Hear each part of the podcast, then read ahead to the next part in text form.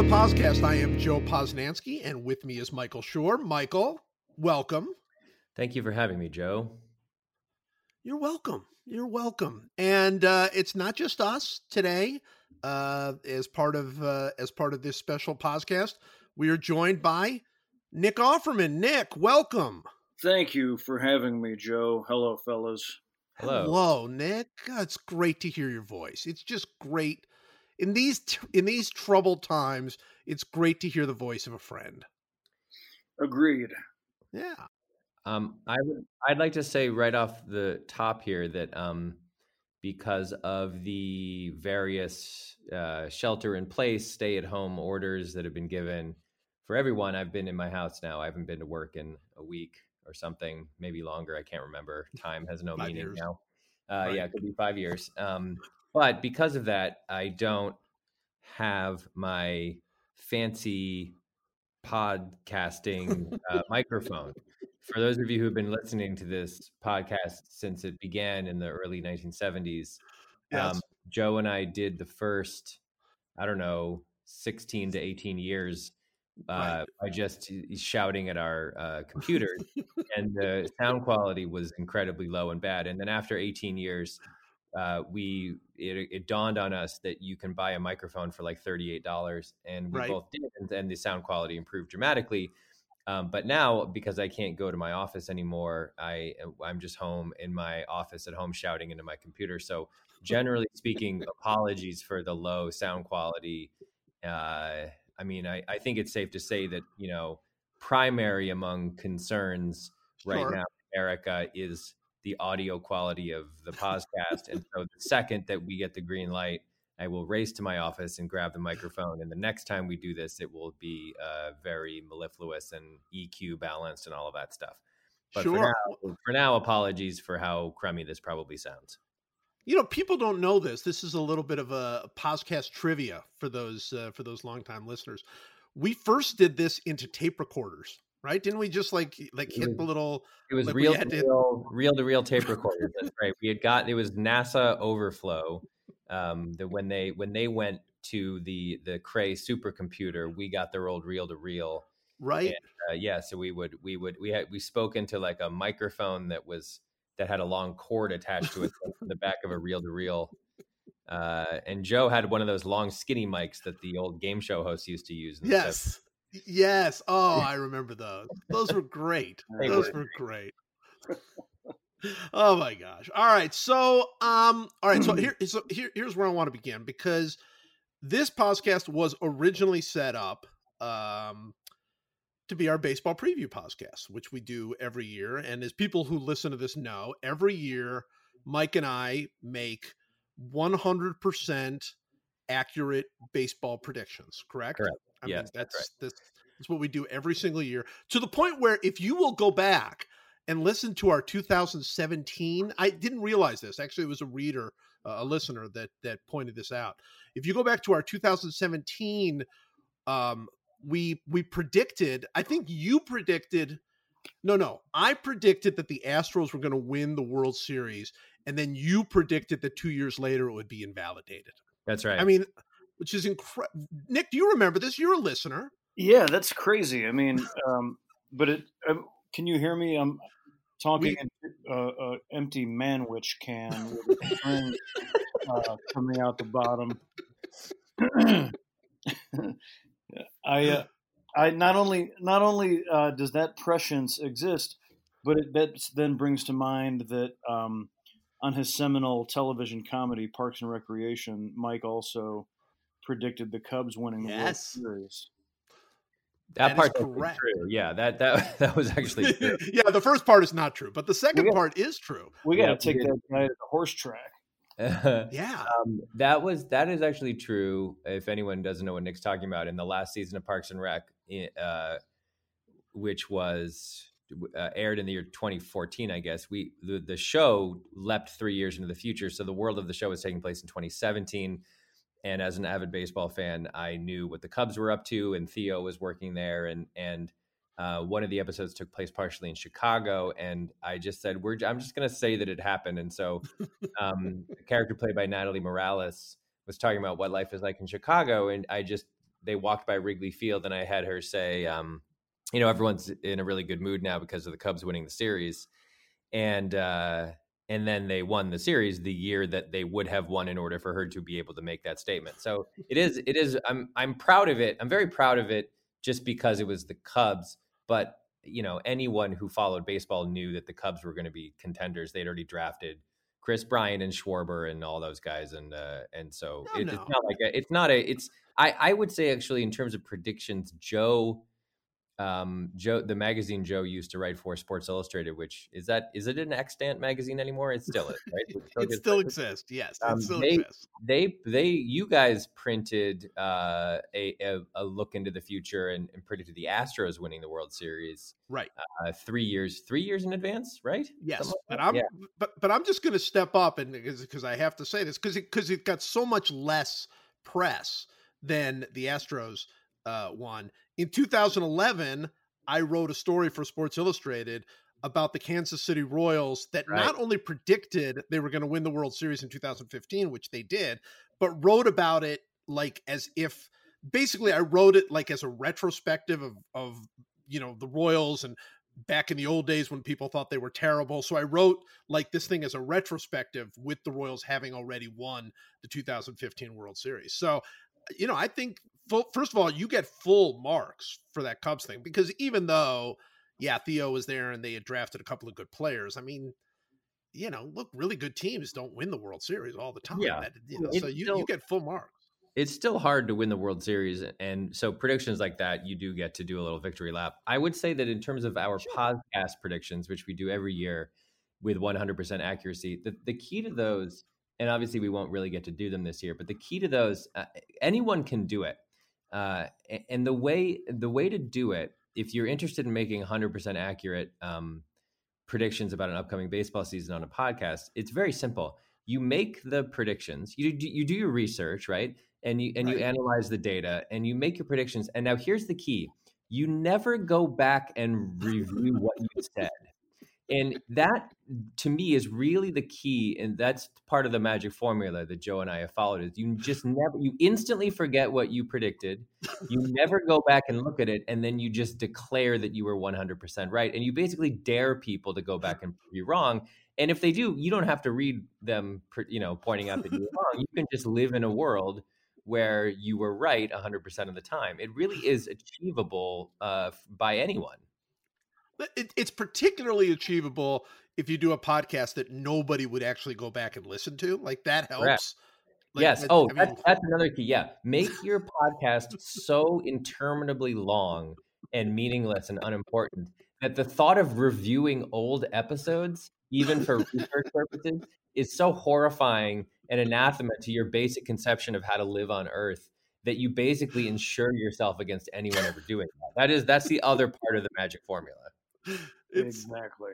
it's worked so well for us through the years. It's worked my so God. well. So unfortunately we cannot do our our baseball predictions uh, which is which is extraordinarily sad and uh, but we're not going to be this is not going to be a sad po- it's going to be a meaningless podcast like they all are we're not going sad on this one but There you go. I do need to ask you both.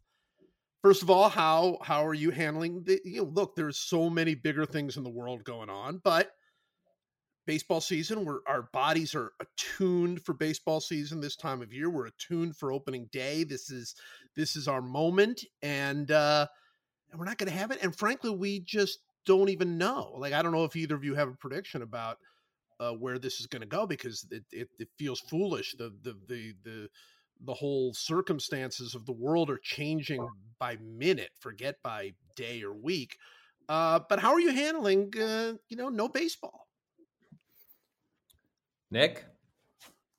Oh gosh, I um, I am having a tough time with no baseball. I mean, it's you know, this is when uh, this is the time of year that Javy Baez has me giggling three to seven times a day, um, and so I'm doing my best to uh, you know to find the silver lining in, in the situation in general. I mean, first of all, uh, my wife and I are very fortunate. You know, we we're not worried about our next paycheck. We've we've socked away a little bit of our crazy television money in the bank, so we have plenty of peanut butter and Mm. jelly, and uh, and so you know, I'm I'm just doing my best to uh, to get outside and enjoy nature, and also read books. Two things that I always wish I had more time to do. Um, and you know, I mean, I might as well just dive right in and say I can't believe, um, you know, for what for what it's worth to our 17 listeners. Uh, in case you haven't received the information, which apparently not everyone has, uh, there's a dangerous virus sweeping the planet, and and the most important thing we can do is social distance, stay away from each other, and stay in our homes. That has been proven to be by far the most effective thing to do. And apparently, there are leaders, especially in the country of the United States of America, that are not getting that message across, which is baffling to me. So, uh, so that's my that's how I'm coping is reading books and getting outside and encouraging others uh, to do the same. Yeah. No, I think that's right. Mike? Um, yeah, I, you know, I'm with Nick. I'm fortunate in the sense of I, I have financial security, which is feels like an incredible blessing right now. And, um, you know, my problems are the problems of, um, you know, uh, the luckiest among us, which are things Sure. like my kids are driving me crazy and they're bored and it's up to me suddenly to entertain them 24 hours a day.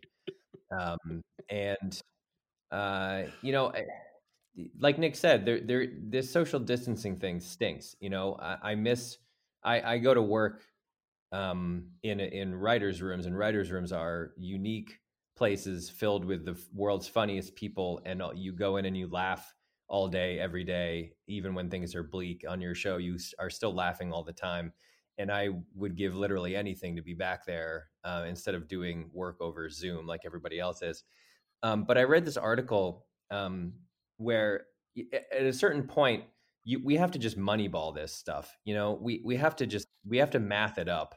And math is uh, not fun for a lot of people because um, it's a little bit impenetrable and it's sometimes it's counterintuitive but i read this article yesterday that said basically it was by a, i believe an epidemiologist who basically said look if we could all if you could wave a magic wand and freeze everybody in place where they are uh, six feet away from everybody else for 14 days, this would be over. Mhm.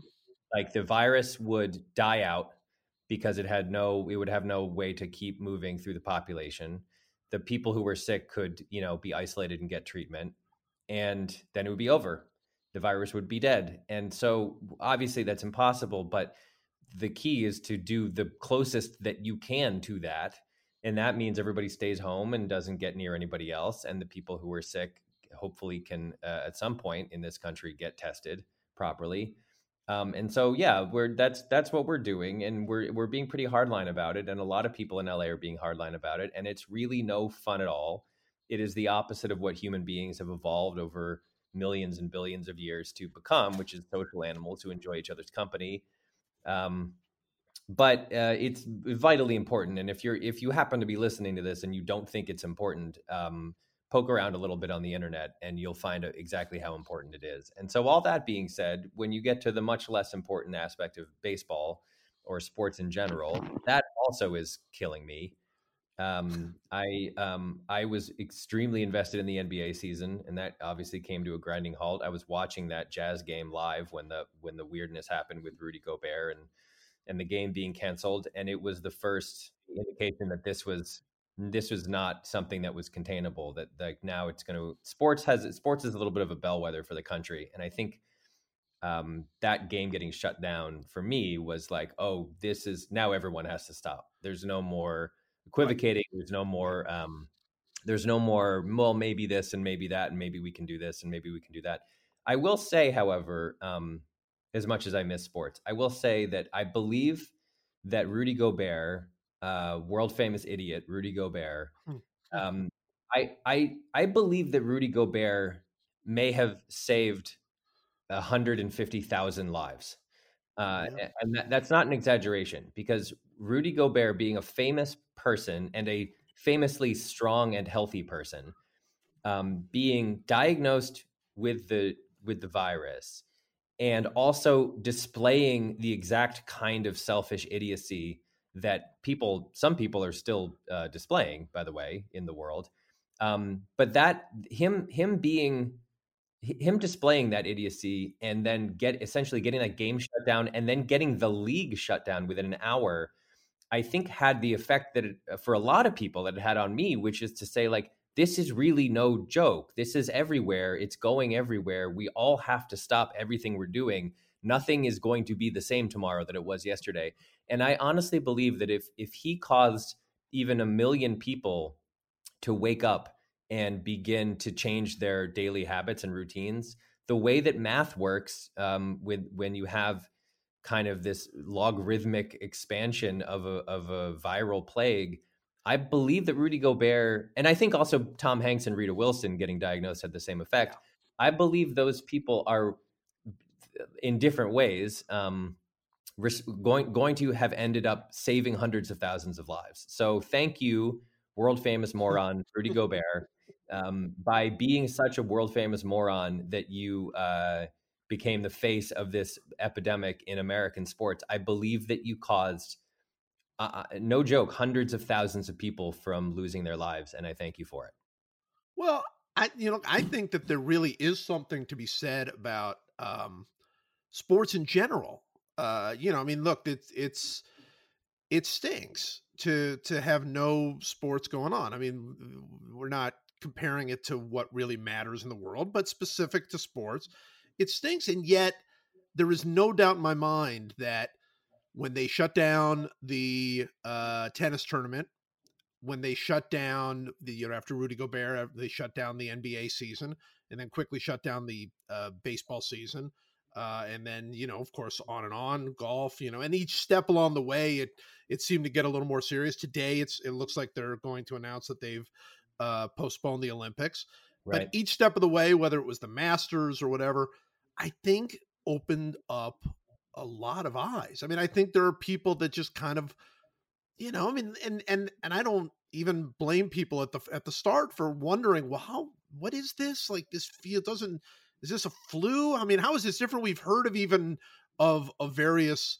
pandemics uh that that have hit through the years and and and they've never, you know, they've they've you know there was there was a famous one under Obama that that uh, you know there was panic about, but but did not turn out to be uh, you know quite the nationwide thing, and and so it's almost like each of these sports cancellations has played an outsized role, I think, in in helping people see that this is really really serious. No question. I mean, uh, there's a, there's a video that made the rounds yesterday where they were sort of addressing this, like, isn't it just like the flu, blah blah blah.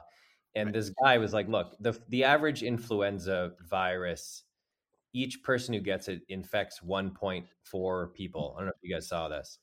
Yes, And I did. so it's like, okay, so you know, you you get it and you infect 1.4 people, and then the each of those 1.4 people affects what uh, 1.4 other people. And he said, if you go out 10 levels of people infecting each other, uh, 10 interactions or 10 days of like infectious spread, that means that after a day, instead of one person, there's 14 people who have it, right? Because it's 1.4 times 10. Um, but the the coronavirus, the novel coronavirus, COVID 19, has a uh, an average infection rate of three. Now, three doesn't sound that much more than 1.4. Like, so what? Each person infects three people instead of 1.4. But if you go out 10 levels of infection and each of those three people infects three others, et cetera, et cetera, after 10 levels, instead of 14 people being sick, it's 59,000. Yeah. And that's what I mean when I say we got to math it. We got to math it up here. Like you, you, it's hard to understand how much more dangerous an infection rate of three people per person is than 1.4 but the difference between 59,000 and 14 is a pretty good way to demonstrate it. And um, so, again, when Rudy Gobert touches everybody's microphone with a little French smirk on his face, uh, and, or, or or Tom Hanks and Rita Wilson suddenly get sick, um, and you realize that this is a thing that can infect anyone at any point and has no it has it's not a thing that's confined to hong kong or or singapore or south korea or france or italy or anywhere or old or young. Or old or young or yeah it's not just old people on cruise ships it's literally you know a woman wrote a piece today in the new york times about she's 29 years old and she was just in the hospital Yeah. um, she has had no underlying health conditions and blah blah blah blah blah like you have to just approach this like you're billy beane and you're just doing a mathematical accounting of how to how to navigate um, this really tough time and the, like nick said the only the only thing we can do is stay inside that's it and it, and it's no fun and there's no sports and that stinks and um, you know the the the Celtics were were playing really well, and I don't get to watch them anymore, and that stinks. And Liverpool was 25 points up on the on the rest of the Premier League, and we're we're literally two wins away, or Man City losses away from hoisting the trophy, which Liverpool fans have waited 30 years to see. And now, will that ever happen? Don't know. That stinks. Like this all stinks.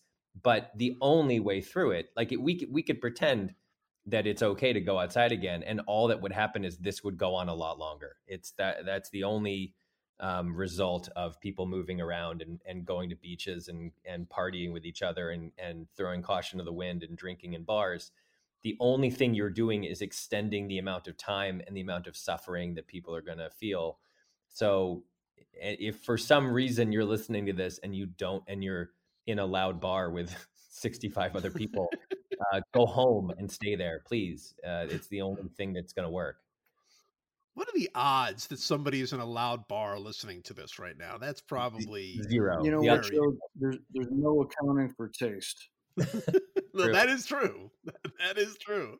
You know, I never thought about this uh, until you sort of mentioned it. But if the NBA, if it had been not been Rudy Gobert, if it had been a different player, or if Rudy Gobert had not decided to just grab all of those microphones in some sort of weird joke of some sort, would would people have been struck as hard? But like if the NBA had said, "Oh, you know, some random player had tested positive and and you know the league was was going to investigate and and you know and slowly you know make the decisions to shut down or whatever it was you know however it naturally would have happened rather than this big bold statement where a guy who had already made news for being kind of a jerk um suddenly at the very last second they find out that he tested positive and have to cancel the game after uh you know after they were there waiting for the tip off um i wonder if it had happened differently if there would have been quite the same reaction i think i think things might have taken a little bit longer if it hadn't been for that You might be right. I mean, I think the key is that he was. Th- there's a couple key parts of it being Rudy Gobert to me. One of them is that he he's famously like enormous and incredibly strong and powerful guy. Yes. It's like it's like Dwight Howard or or when it's he's not like a it's not like Isaiah Thomas or like some or Right, like a right. so so there there was something kind of weirdly symbolic about like yes the strongest most powerful uh healthiest people in the world get sick from this virus it doesn't save you to be to look like rudy gobert and i think subconsciously everyone went like well i'm not nearly as healthy as rudy gobert so now i got to be careful that's Yeah. one thing the other thing is yeah. just the fact that he's famous and this is the tom hanks thing to me just the fact that he's famous means that you know if if it were like a fourth string, it was the 12 guy on the bench for the Orlando Magic. Right. You know, does it have the same effect? Probably not. This guy is an all-star defensive player of the year, and then Donovan Mitchell got sick, and and you know, um, like the the the the Tom Hanks thing. Tom Hanks has given our country so much over the course of his life. He really has. He's he's such a beacon of of goodness and hope and positivity, and this is his greatest master stroke ever um, getting the coronavirus. I'm knocking on so much wood right now because he seems to be recovering. Um, but getting the coronavirus when he did is the greatest gift he's ever given. It's worth a thousand Oscars because it, it again, first of all, it just made people wake up and pay attention, and also everyone feels about Tom Hanks the way they feel about members of their own family. And the idea that Tom Hanks could be sick with this made people as scared and upset and nervous as it would have if they had been told that their uh, cousin or nephew or grandfather or anyone was sick. And I really do think that mattered so much because people, it made this intangible thing extremely tangible. And suddenly everybody really cared. Um, and so, uh, thank you, Tom Hanks, for the opposite reason of thanking Rudy Gobert. Thank you, Tom Hanks, for being so wonderful and uh, and such a, a beacon of positivity over the last 50 years that when you got sick, the whole world took notice and began to change their behavior. Yeah, no doubt. No you know doubt. what? And I mean, I'll say it. It's it's a it's about time Tom Hanks did something decent. Thank you, Nick. Thank you for finally Yeah. saying what the rest of us were scared to. How about Rita Wilson? Did you guys see the uh, the um, the little uh, viral video of Rita Wilson yesterday uh, ringing reading Ender's Game and then breaking into rap? Did you Yeah. did you see this this video? It's so wonderful. She's so wonderful. They're so wonderful. Amen. Yeah. Yeah, I think it's I really do think that that there were a couple of things. I I think look there we can all talk about, you know, how far we still need to go. You still see the beaches, you know, filled with people or whatever, see people playing basketball and and it you, you just you know, you just get sick to think about uh, uh, about that. But yet on the other hand, I mean there are so many millions and millions of people who who have sort of come to accept that that for the good of the nation, for the good of people, even in, and unselfishly, uh, for for the good of others, uh, that the right thing to do is is completely upend your life and and and stay indoors and and not spread uh, this virus. And and I do think that each step along the way. Uh, you know, whether it's a Tom Hanks getting it, whether it's these sporting events canceling, um, you know, other other things uh, along those lines, I- think that has come to to make a huge difference in people's acceptance of what's actually happening. Yeah, I hope so. I mean, that's the again yeah, exactly. the, on- the only the only thing we get uh, the only way we get through this is is we just got to suck it up and we got to go inside for a, a hopefully a month. I don't know. I mean, that is the best case scenario, right? Is like we just got to stay away from each other and adjust to the new life and help out people when we can, help out other people when we can. That's another key to this because a whole lot of businesses are shut down and a whole lot of people are out of work. And um, that is uh, incumbent upon us, the people who can afford to help other people, need to do it pronto. Um, this when we and and go ahead. I was going to say this needs to be mentioned since there were this. Um, we're all trying to do some things to to help out people, but you stepped up in a very personal way this past week, Mike, to uh, to reach out to help people. Why don't you tell tell everybody? I'm, I'm sure everybody already knows, but but uh, tell everybody a little bit about your cause.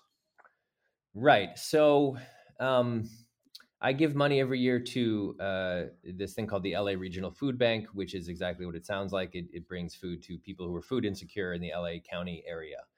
And I, I, I got in touch with this guy um, and said, "Hey, uh, who's sort of in charge of the the charitable giving there?" And I said, um, "You know, wh- what can I do?" And he said, "Well, there's a you know we we have a link on our thing to set up a GoFundMe page for for special fundraising operations." So I, I did that, and I said, um, "I want to raise fifty thousand dollars, and if we and, and I'll match the fifty thousand dollar. If we can get to fifty thousand dollars, I'll match it." And so um, so I uh, I started it and I sent, I sent emails to all my friends and I posted on Twitter. And within like ten minutes, we had gotten like nine thousand dollars uh, through incredible generosity. And uh, so I, I I tweeted an update and said we have nine thousand dollars in ten minutes or whatever it was. Um, if we get to fifty thousand dollars by midnight, I'll shave my head. Now it should be Yes. noted. It should be noted. Um, I was sort of doing it as a joke a little bit.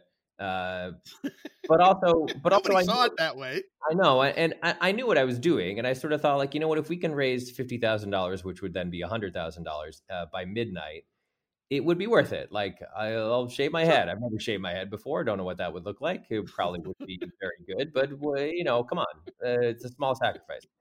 So, needless to say, that um, made a lot of my friends very happy, and I think a lot of people in the world happy. And so we hit fifty thousand dollars in an hour. Uh, this is like 3 p.m. so, okay. So then, so a couple of things happened. So the first thing that happened was I went into my wife's office where she was working, and I said, "So, honey, I have to shave my head." she was unaware of what was happening, and I realized way too late I should have uh, told her that first. So, explained the whole thing, and then I went back and I was like, "Okay, this this incentive program seems to be working. So, would you out there trade me shaving my head?" For putting on a Derek Jeter jersey and eating a hot fruit pie, and I'll and I'll post the video. And if we get to a hundred thousand dollars by midnight, I will wear a Derek Jeter jersey and eat hot fruit pie. So then people kept giving, and then there were people who were like, "Wait, you have to do all three, including, by the way, our no good friend Brandon McCarthy, who was like, "You have to do all three. You have to shave your head, wear the Jeter jersey, and eat the hot fruit pie." That, that that's a wasn't strong that was, view. That was not the deal. Uh, very clearly wasn't the deal. I was making a trade. Um, but anyway, a bunch of people were like, you have to do all three. And so then it was like unclear what was happening. The point is we sailed past a hundred thousand dollars and we sailed all the way within within 24 hours, it was at $153,000 or something like that. So while that was happening, I had to rush around a little bit because that day is the day that LA came down hard with the no nonsense shelter in place kind of don't leave your house kind of a deal. And i had to my my family and i had to kind of run around and handle some stuff. So i was away from my computer for a while but when i came back uh, i saw that we were $153000 including some incredible donations. Rob mcelhenney and uh, kaitlin olson his wife from uh, it's always sunny in philadelphia offered $25000 if i would do all three um, and then didn't hear from me and then just made the donation and said now we expect you to do this which is definitely not allowable. Uh, but thank them. Thank you guys. Um, seth meyers offered $10000 if while wearing a derek jeter jersey and eating a hot fruit And pie eating a fruit pie. I, I said the words spygate is real which meaning the patriot spygate. He's a steelers fan so he wanted to he doesn't care about the astros as much. Um, anyway uh, so so we we're at one hundred fifty three thousand dollars now. A bunch of people had emailed me or texted me or tweeted at me and said that instead of shaving my head, which by the way at this point everyone's taking for granted that I'm also shaving my head, which is, again not the, what I had said, but they said instead of shaving your head, would you regrow the beard that you wore when you played Mose on The Office? Now, pause for a second to let everyone know. I would rather shave my head every day for the rest of my life than regrow the Mose beard. I hate the Mose beard. It's embarrassing and ugly. It's itchy and terrible. It makes me look insane, as anyone who has watched The Office knows. I don't want to do that. However, given the morass and confusion of the rules of do I have to also shave my head? Do I not have to do that? Blah, blah, blah. The people who had given a lot of money thinking that I was going to both shave my head and also wear the Jeter jersey and also eat the hot fruit pie and also say Spygate is real, blah, blah, blah, blah, blah. I basically said, okay, here's what I'm going to do. I'm I matched the entire donation. So um, yesterday, a check uh, they they've got it's now up to like 166,000 because people have continued to donate, which is wonderful, and I encourage everyone to donate either to the LA Regional Food Bank or to a food bank in your hometown. It's a wonderful thing to do. Sure. It's an it's it, the LA Regional Food Bank, as I'm sure most food banks are um, around the country, is classified as an essential service, which means they don't get to shelter in place. They don't get to stay at home with their families. They have to go to the food bank and make meals and deliver them to people. It's incredibly inspiring and wonderful work. And so anything you can do to support them, I wholeheartedly encourage. So I so the, the entire 153,000 was matched. So they got $306,000 uh, out of this and counting.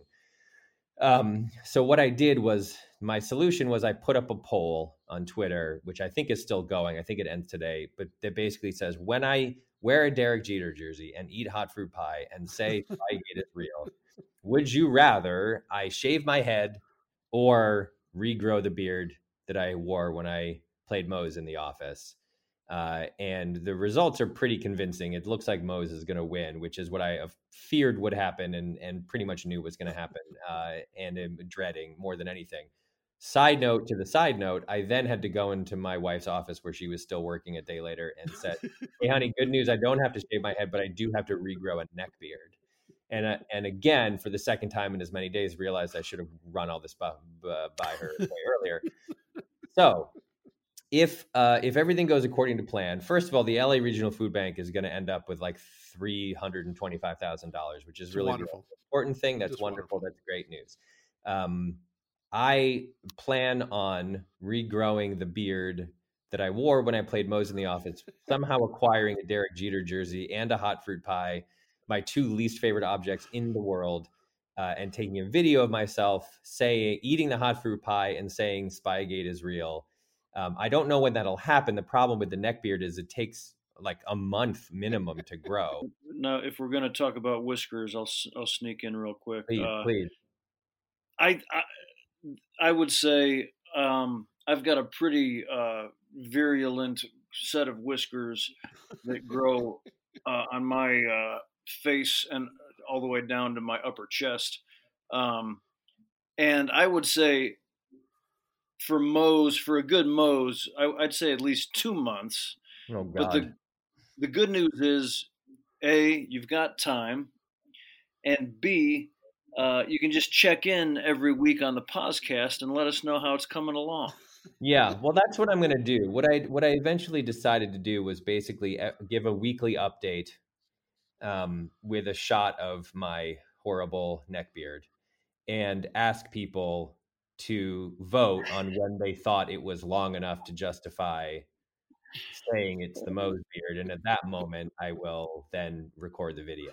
That's that's how do I sort of that's how the calculus kind of came out in the wash. Okay, I have so many questions and so many thoughts on this. First of all, um, Nick, do we believe that Mike should have let himself be bullied into either shaving his head or growing his neck beard when I think it was pretty clear that he was he was suggesting the Derek Jeter jersey and the hot fruit pie in exchange for the shaving of the head.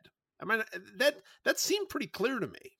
Well, I mean, as these things go, uh, there, there's there is an element of um, of good fun to it. Now, I, I mean, you know, you and I and and Mike, we've we've all been to school, we've read a lot of books, but uh, in our in our circle, the podcast hosts and friends, um, there's only one, you know, former professional athlete, and that's Brandon McCarthy.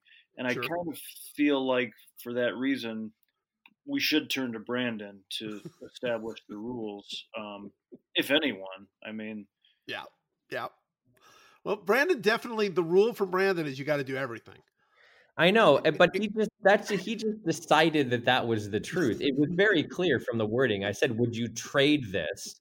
Would you trade me shaving my head for this other thing?" He was allowed to vote no if he wanted to vote no, but he just said, "No, you have to do all three, which isn't technically speaking the way that uh, that negotiations work usually.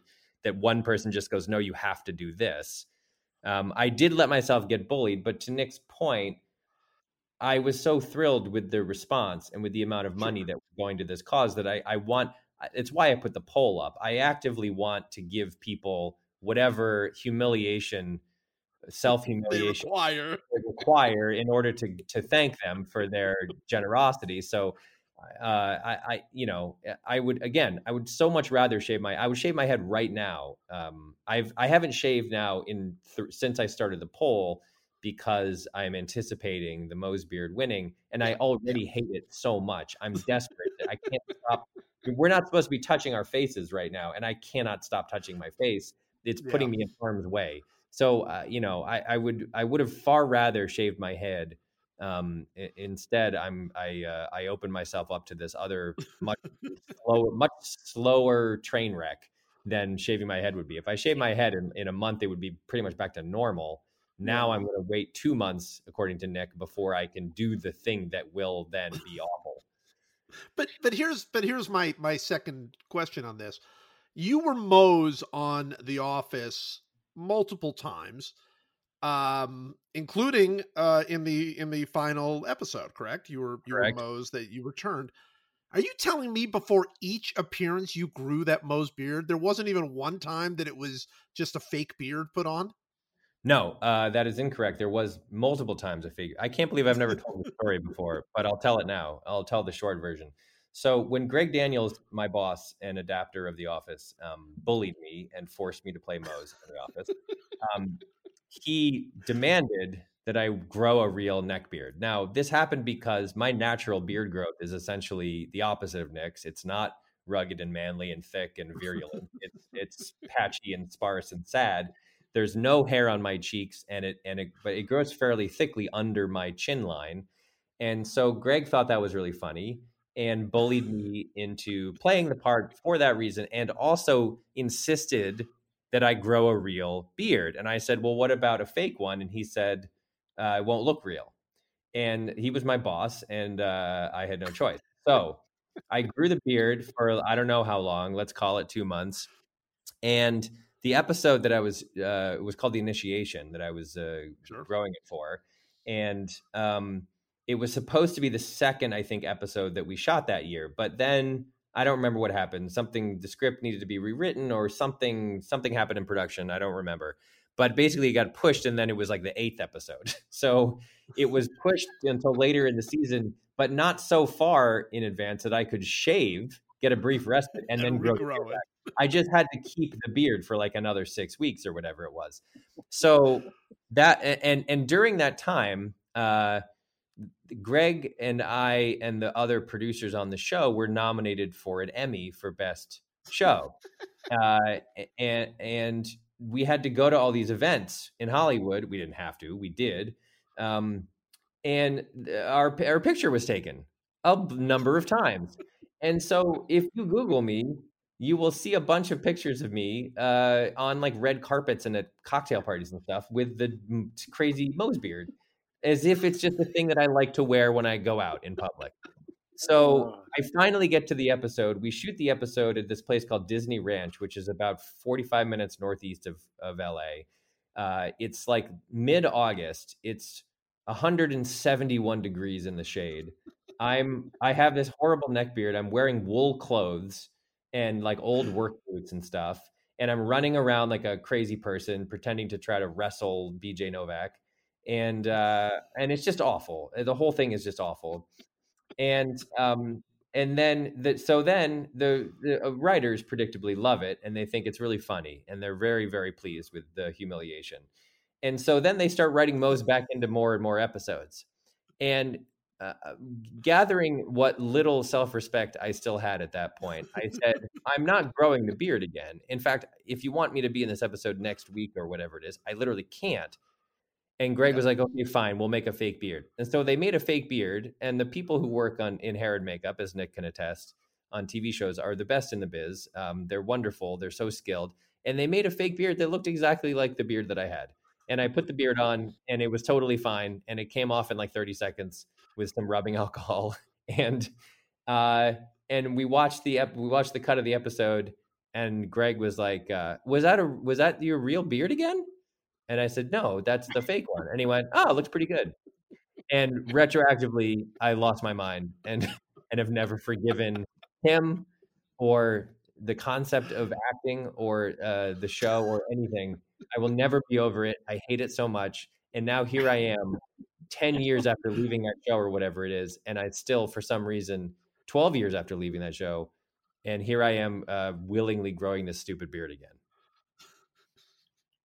It's just it's just a further testament as to your uh, excellent moral character, Mike. Yes, yes, and and and you and you being a sucker. I, I'm like, who actually came up with the with the idea of trading the the head shaving for the like who because I know Brandon brought it up pretty early in the process. Was Brandon the actual first person to say like, yeah, do the do the neck beard instead? No, he was the first person I saw who said you have to do everything. Okay. Um, other people might have said it first. I just only I saw his tweet first. But I don't remember who the first person was to suggest that I swap out head shave for Mose beard. But a number, it was sent in as a suggestion by a large number of people. Yeah, yeah, and it had no chance of losing even to the head shave. I think that's it was definitely the way people were going to go. All right, well we'll we'll keep up with that. All right, there we have a few questions uh, on Twitter that we can do before we go quickly to the draft. Uh, but before we do that, um, we we are sort of kind of a sports podcast, so there's only one thing in sports that has actually happened during this entire stretch of time. Uh, and so, Mike, I need to ask you and Nick. I would love your opinion as well, though it might not be as personal. Um, Mike, I don't know if you heard, but uh, it looks like Tom Brady left the Patriots or something. Did you hear about this? Who did what now? Sorry. Yeah, I know. It's weird. It's like uh, you remember Tom Brady? Remember that guy? Yeah, yeah, yeah. Quarterback of the uh, Patriots. Right, Yeah. right, right, right.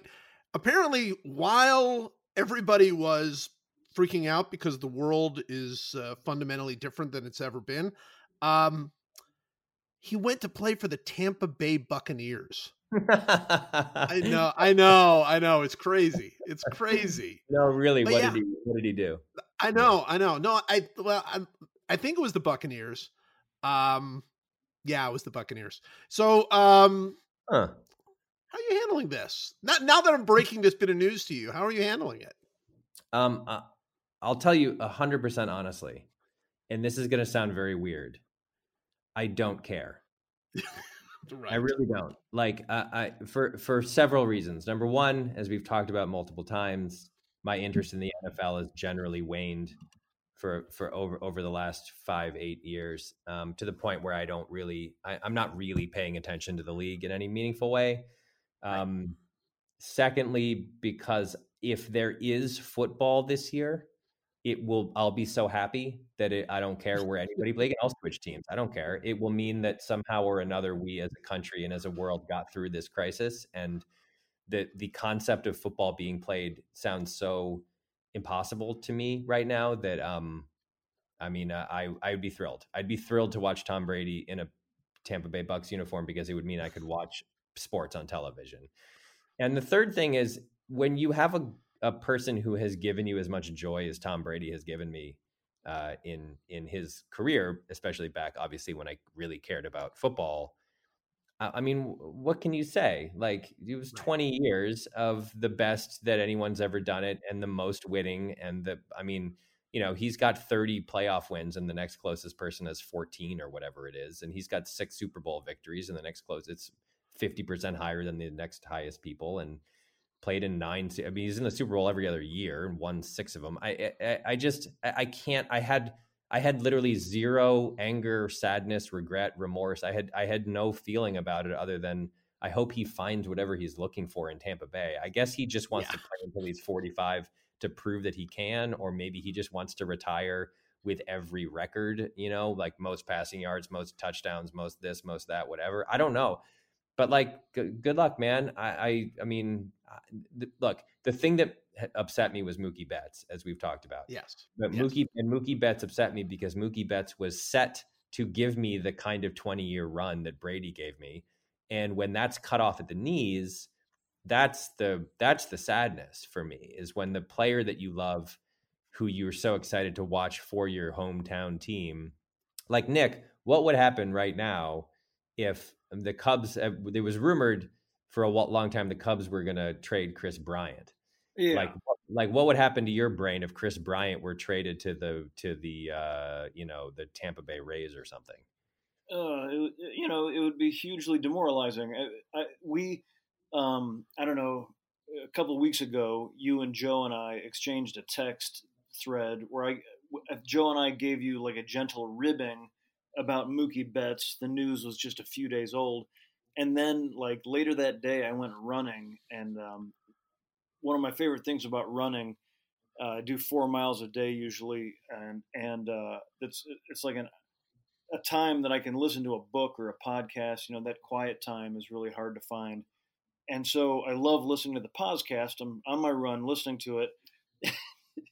you got into the part about the whole Mookie Betts situation, and of course, how emotionally devastating it was. And I felt so bad. felt so bad. And I, I know I, I apologize to you by text, but I would just like to, I mean, and yes, uh, if if they took away our KB, I, I was thinking actually, if they if they split up, you know, Kris Bryant and Rizzo, we would have we'd have to I'd have to go burn down Tampa Bay. I'm sorry, um, but that's Yeah. that's how it is. Right. Yeah. No, it's no, that's right. Yeah, but, but Mookie Betts there is in prime of his career, and and and you know with with with so much you know excitement in the future, and and and him leaving still doesn't really make sense. You know, I mean, it's like you can you can twist it all around and talk about money and all that, but it doesn't make sense that the Boston Red Sox would trade Mookie Betts, right? Like if you if you were explaining it to a to a six year old who was a Red Sox fan, like you wouldn't be able to explain like, ah, well, you know, this gets them under that that uh, tax burden. I mean, like it's as a baseball fan, it doesn't make sense, and and this is different, and and I kind of think of it uh, the Brady thing a little bit the way I felt like when LeBron James left Cleveland to go to uh, to the Lakers. The first time when he left, it was like Mookie Betts, right? When he went to Miami. Um, but the second time, it's like, dude, enjoy your life. I mean, and obviously he he is he's still incredible and great, and and I think you know at a, at a you know he's much younger than Brady is uh, even even in the you know even in the you know apples to oranges comparison that that is but my thought honestly was be happy. You know what? You came to cleveland and you won a championship uh, and it's something that had not happened in 50 years and do what you want to do. You know what? Enjoy enjoy life because the joy that that you've brought me and and and you know millions of others of people who are grew up in Cleveland or born in Northeast Ohio or whatever the case may be. Um, yeah, and and this is many many multiples of that what Tom Brady brought to to New England. So so I am a little surprised to see people who are like, you know, I mean, look, I I get being nostalgic, but first of all, he's never going to be that Tom Brady again. I don't think.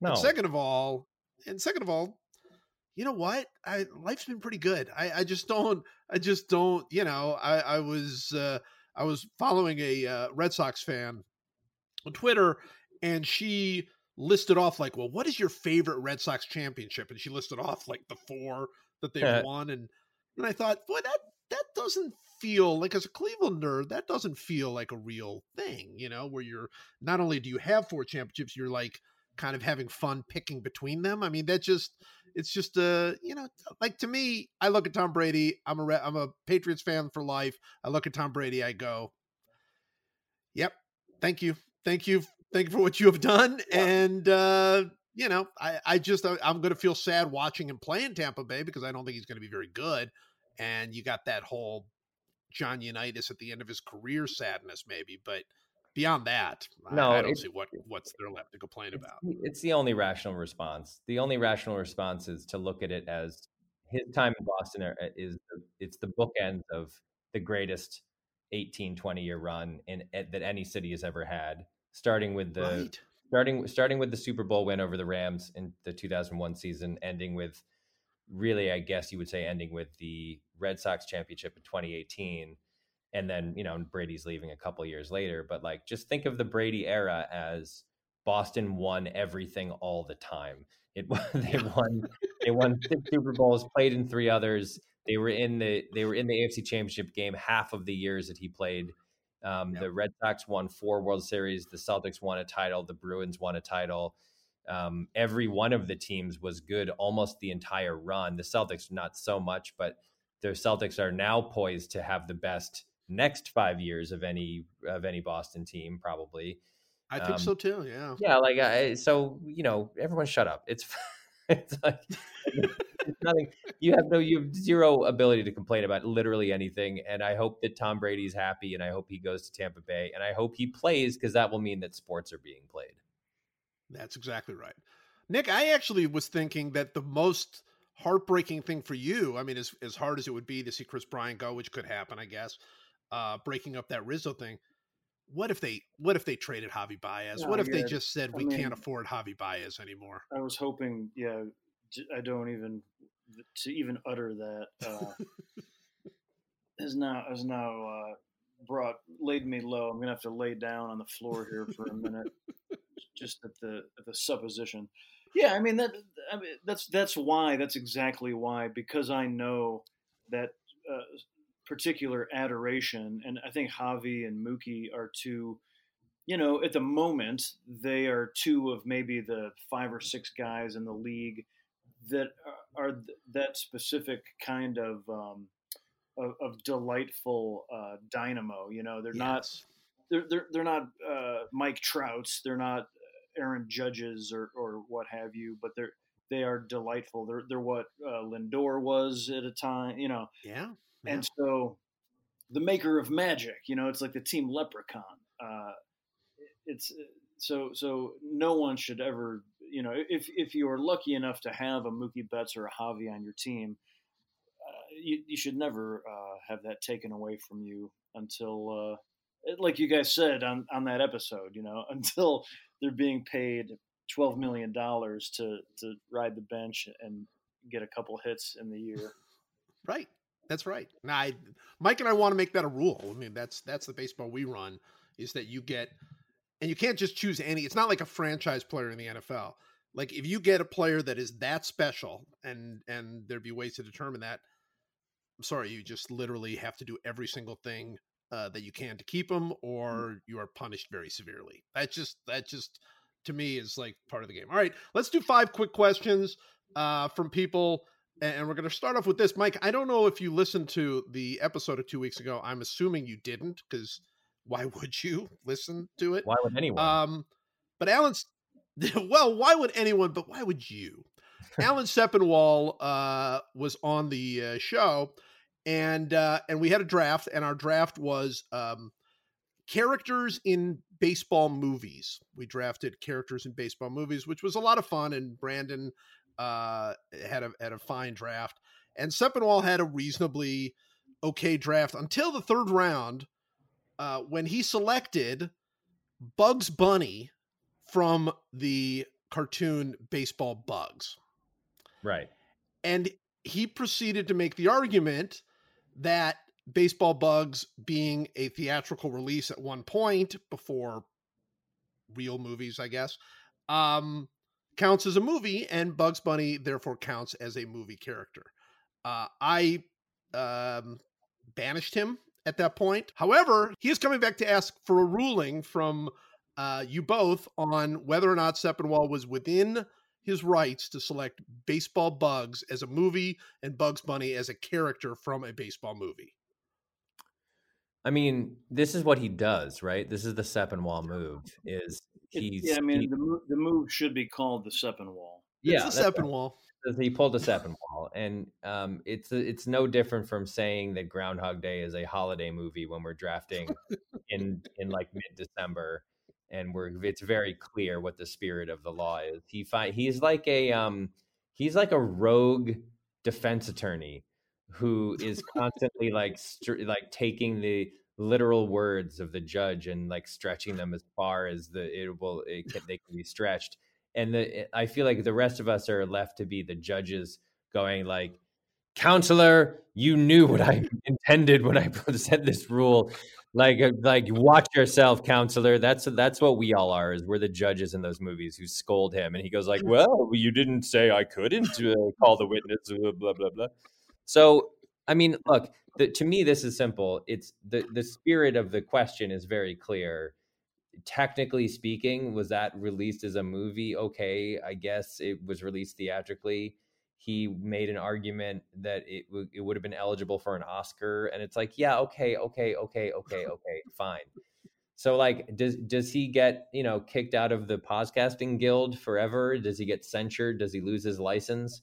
Probably not but also uh, he, you know, he's just a rabble rouser. That's that's his movie. Pulls set. Nick. Yeah, I mean, uh, again, I was on my run, and uh, I had to Sepinwall uh, st- stood up and uh, and bald facedly un- unleashed another Sepinwall move and I had to stop running and shake my head. I went to the side of the road, put my hands on my hips, and shook my head and said, "No, nope, no. nope, I, am not. I'm not allowing it." And from that moment to this, I say, "Enough. I'm putting my foot down." Brandon called him Jeff Luhnow, which I believe is probably just about the fairest thing that was said. All right. Uh, let's hear real quick questions here. Okay. Uh, this question looks like it's for you, Nick. Uh, the Cubs won the World Series on November 2nd, 2016. Within one week, the world was basically doomed, and it's been downhill ever since. Should the Cubs forfeit their 2016 World Championship to restore karmic balance to the universe?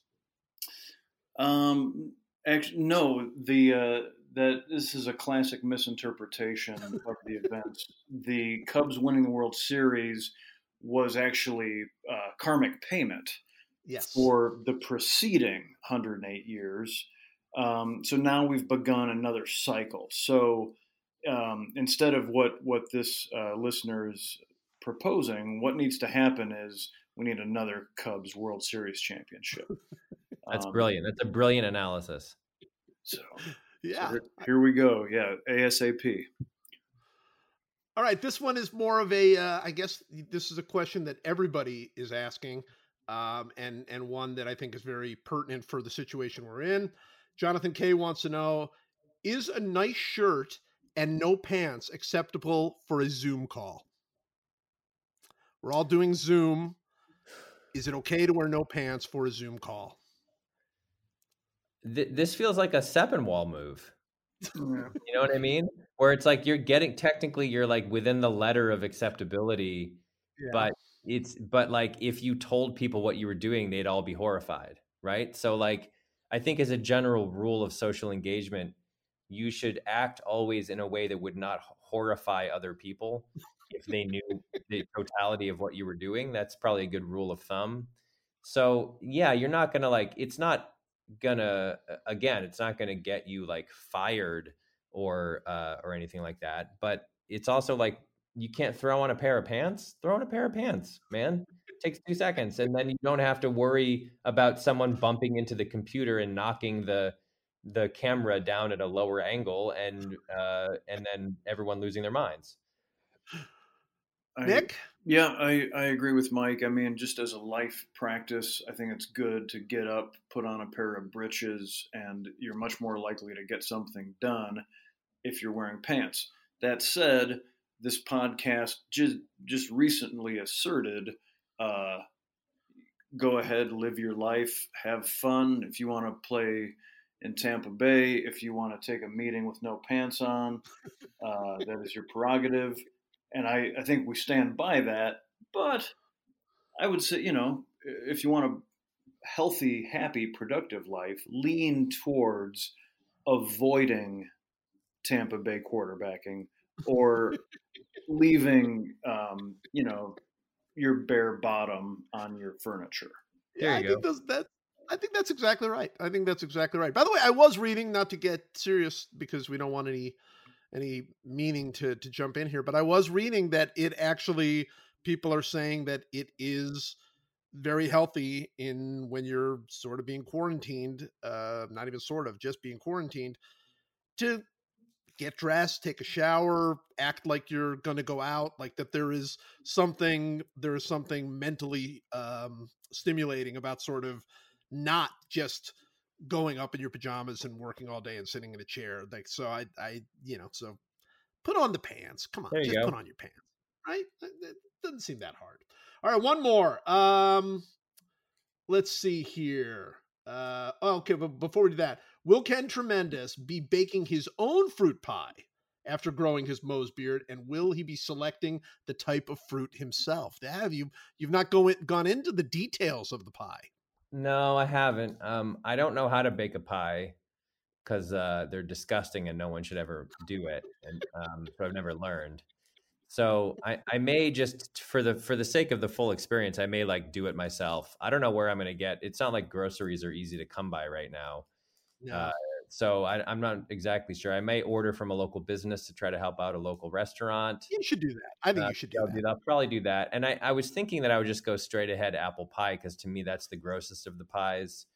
Um, it, uh, there's nothing better than a nice cold crispy apple, and there's nothing worse than a hot, mealy, disgusting, mushy apple pie. So I'll probably just get an apple pie. Also, as uh, I've I've ranted before about what I see as the tyranny uh, inherent in the concept of apple pie. You're told from a very young age in this country that if you don't like apple pie, you're un-American. I think it's the exact opposite. I think if you do like apple pie, you're un-American. Um, you're a dirty red communist, and you should go back to East Germany where you came from. Um, Right? so I think for that, for those reasons, I'll probably go straight apple pie. Um, and I'll probably try to find a local bakery or something around here that um, that's hurting and uh, and order it from them. You have to heat it up. Now, listen. Depending depending on the state of play, uh, once you've achieved this beard, um, three to four months down the road, uh, it keeps getting long. if if if if at all, if I can be of any service, I would like at the if it happened today, you know, you're sort of left to your own devices with uh, somebody who's open and can safely deliver a confection. But if at all possible, um, I would volunteer to bake you a pie. And uh, part, I don't know if we'll be allowed to in a timely fashion, but uh, but if so, please count on me. I mean, kind this of is what offer. friends do. This Yeah. is what friends do. They make pies for you that you insult and do not want to eat. That's, That's right. basically what friends do. I just I I think it's going to be great. All right, last question here is uh let's see here. Oh yeah, so we, we I guess we do have to hit this. Jordan wants to know, would you like to reconsider the first pick in the worst things about March draft? So for those of you who uh don't know, uh, earlier uh I guess the last time we were together, Mike and I drafted worst things about March because we both believe March to be uh, an absolutely horrendous month. And this was, of course, before this particular March, which is obviously the worst of all Marches. Um, I actually think, and uh, Mike, I don't know what you think, but I actually think that we could not have been more prescient in that draft. I mean, obviously, we would never have wanted what has happened to happen, but if it was going to happen, it was going to be in March. Yeah, there it, it just is that month. March is March is no good. We should get rid of. Really, the question should be not do we want to reconsider. The question should be, do we want to launch a some kind of write-in campaign to eliminate March from the calendar entirely? Yes. So, look, February Yes. February only has 28 days in it, and uh, April has 30. You could just divvy up the 31 days in March, give 16 of them to February, uh, and then after February 44th, it'll go to April 1st, and we'll go to April uh, whatever you know uh, 46th. And uh, and then we'll just go right on into May, and then we should. ju- It, it, it's like the 13th floor in a building. We've talked about that before. There's there's no 13th floor in an elevator, but there's still a 13th floor. It's just it isn't called the 13th floor. So we'll still have the days in March. We'll just call them February and April. Black History Month will go from the shortest month to the longest month. That's a, that as it should. as it As should, it should. right? And then you get this super. Everybody loves April. We'll get a super long April. I mean, we'll sell. I mean, th- this is a winning idea. I'm just this is brainstorming off the top of my head, but my uh, that this is what I'm going to officially propose. No more March. We go we go 46 days or 44 days, I guess, in February, and then 46 days in April, and uh, and then we're back on track with May. Love- Nick? yeah, shake it up. I, I think it works great. I think it works great.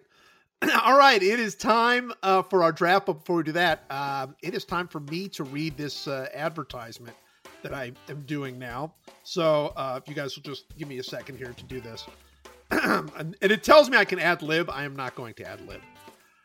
Tournaments have been canceled. Leagues are suspended. There hasn't been a live game. What? What kind of depression is this? There hasn't been a live game on TV in what feels like a year, even though it's barely been more than a week. There's no better reminder of how important sports are to our lives than to take them away completely. Yeah, okay. But The Athletic is still home to 400 of the best sports writers out there, and in these very strange, uncertain times, they are still hard at work doing excellent reporting and telling unique, engaging, informative stories. This is true. This is true. Like the one about Brazilian soccer legend Ronald, Ronaldinho. Ronaldinho? Ronaldinho. You Ronaldinho. say that, Mike? Ronaldinho. Yo, that's right. Ronald. I was going to say that didn't sound right. Uh, Ronaldinho being in a Paraguayan jail right now. Did you know that? I did not. No. He's he was awesome. Like he was so fun. Like they like just watching highlights of him doing like just with the ball handling, incredible. I guess he's in a jail right now. That stinks. Or how the situation between Todd Gurley and the Rams was beyond repair. Or how minor league baseball players players are getting financial support from their big league counterparts. Or XYZ. feel free to talk about your own favorites. I'm not going to do that. It's during times like this that The Athletic can keep you connected to the teams, the athletes, and the sports you love. Sign up now and you will get a 90 day free trial. Wow. It's not even a free trial, that's just like 90 days. To see for yourself the creativity, reporting, and storytelling that sets The Athletic apart. 90 days. You could read my Baseball 100 for free if you could do it in 90 days. Just go to theathletic.com slash podcast for a 90-day free trial. Games aren't being played right now, but the stories that draw us all to sports, those don't go away. So go to theathletic.com slash podcast. We hope to see you there. All right, how'd I do? Is that good? Nailed it. I would have to say nailed it is exactly how I feel about uh, about that. You know, Joe, while, while we're on the subject of, of the Atlantic, uh, our new home base, uh, Mm-hmm. uh, you know, the, the, the platform we are standing upon even now. Sure. Um, I would love to. I'd love to know whose idea it was uh, at the Atlantic. Why did we need to add a few ominous musical notes to the beginning of the podcast? It fe- like it feels that's just. Look, I'm all for. Uh, I I I subscribed to the Atlantic when you went to the Atlantic, so that I could read all your writings, and and in doing so, I'm re- I'm getting other great sports stories every the experience has been pretty pleasant until I go to listen to my podcast and I get this weird. It's like a touch of the Yankee minute before we dive into the podcast theme song. I want to know who's is is this some sort of uh, plot by the Empire? Is this? Uh, I think um I think it it's probably um the way that they're punishing you for referring to them as the Atlantic instead of the Athletic. oh, did I say the Atlantic? Uh, they, yes, I also I sometimes read that other thing as well. the Atlantic as well. Sure, yeah. They, I- they do good work. I have a It tough is weird. It's it's a and words. weird tone, right? That that- that this weird little. It only takes like a second, but it's like this weird tone at the beginning of the podcast. Mike, have you heard? Have you heard the weird tone? I have not. I've never listened to our podcasts once in my life. Nor nor will you ever. I, I'll just send you the tone. It's it's um Great. it is disconcerting. Nick's not wrong. It it is disconcerting. I I don't know why they do that. I guess it is to to label. You know, it's to mark their property. I Yeah. think is what we're doing. It's to Uh, mark mark the particular shrub of the podcast. with, why they would want to to put their own label on this thing i i don't know we're drafting uh and we are going to draft annoying things about sports that we desperately miss in our new world that's basically it Yeah. um nick you have the first pick oh gosh. Okay, so so um, as always, we do not we we, we give each other the, uh, the the thinnest of explanations as to what we're drafting. So my interpretation, based on the seven word text from Mike, Yep. um, is things that annoy us about sports that we complain about, but now that we don't have them, we would we would love to have them back, even though they used to annoy us. yes that's how i read Correct. it That's well. how I took it too. All right. Well, listen, I'm I'm an old-fashioned baseball curmudgeon. I I've done my best, especially since becoming a fan of the podcast and a friend of Mike, to um, to consume and understand the, the the money ball of it all, the the new stats, the saber metrics, your wars and your bibops and and bebops and bibop plus threes and all that shit. And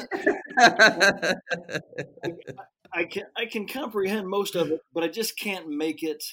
I just can't make it have weight. You know, like I the the um, the old fashioned uh, forms of the game and, and the stats that I grew up with uh, having meaning. I- I have a hard time uh, unseating them.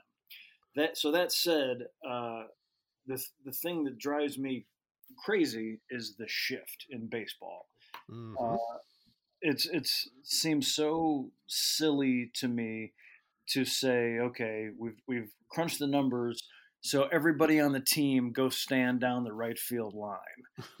uh, it's it's just you know it's just dumb. It's like um, I, I feel like everybody should play their position, and if if somebody is more likely to hit one way or the other, you know you know that.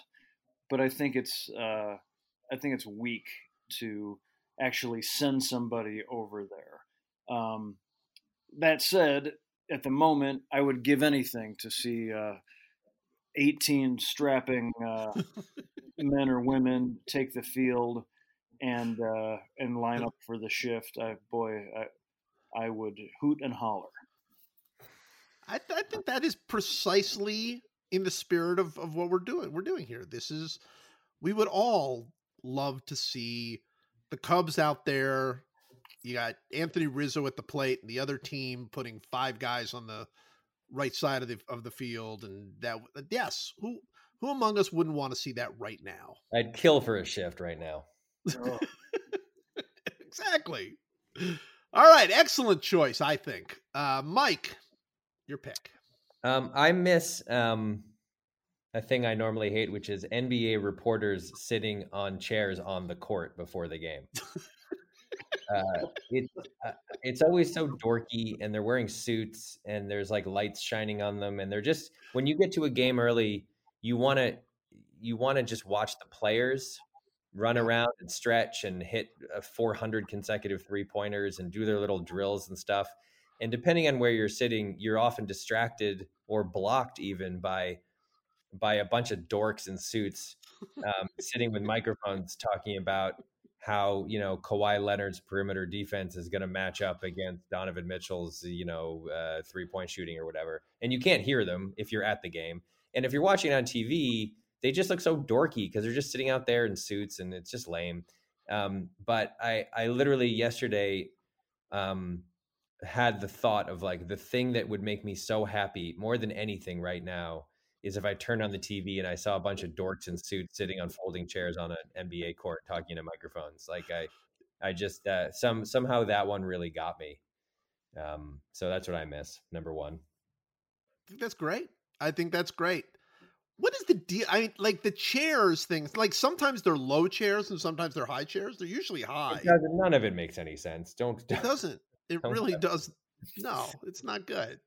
All right, excellent choice. Uh, with my first pick, um, th- there's so many things that are like little tiny things that that annoy me about sports. Um, but I'm going to go with the big one first, and then I'm going to go with the small ones. Uh, I I believe that I miss instant replay, and and I hate instant replay reviews in in all of sports uh particularly well th- there's no particularly I, other than tennis I, I think instant replay in every single sport is an abomination and ruins the game and and is is one of those things that uh that that solves one problem while causing 500 other problems that nobody seems to care about because uh, you're going to do whatever you have to do to solve the one problem. So, um, you know, it, it doesn't, you know, there's so much about instant replay I don't like. The thing I don't like the most uh, about instant replay is when when they obsess over the tiniest thing in instant replay. Like I would be able to tolerate instant replay and maybe even embrace it if it really just fixed the mistakes. Like if that was the only thing that it did. Like it just like okay, this was an obvious mistake or a semi-obvious mistake, and we can determine how how obvious it needs to be. But I watched replay. I saw one time, and I was like, "Wow, that guy totally blew that call. He blew the call. The call's wrong." So to me, if they would just focus on those plays, that would be awesome, and I would be like, I'd be like, "All right, this is great. This is what it's for. This is this is good. This is so much better to get the call right." But when they start focusing on those little things, uh, it you know, like like whether or not the guy's foot bounced a millimeter off the bag when he slid into second base on a steal and and did the guy still have the tag on him when the when his foot bounced off the bag a millimeter it just all of that stuff i hate So the thing I I I hate the most of all is that the NFL has decided now that you know replay wasn't uh, uh, enough of a cluster. Now they also replay penalties on on on the field, which you know they did because they missed a, an obvious pass interference call, um, which I get. But again, they're not fixing obvious pass interference calls. Instead, they're just letting coaches throw the flag and say, "I'm sure there was a penalty somewhere on the field." So just you know, just go ahead and find it. You know, maybe it was holding, maybe it was offensive pass interference, maybe it was just whatever. Just find find me a penalty, and it's the worst. And uh, I would still uh, do just about anything to be sitting on my couch right now watching an extended instant replay review on a play uh, just so I could feel those emotions. Yeah, that's a good one. No, no argument. I mean, the the the great thing about all those instant replays is it gives you more time for commercials. Yeah, that's that's what we're looking for. All right, uh, Nick, your second pick. Whew.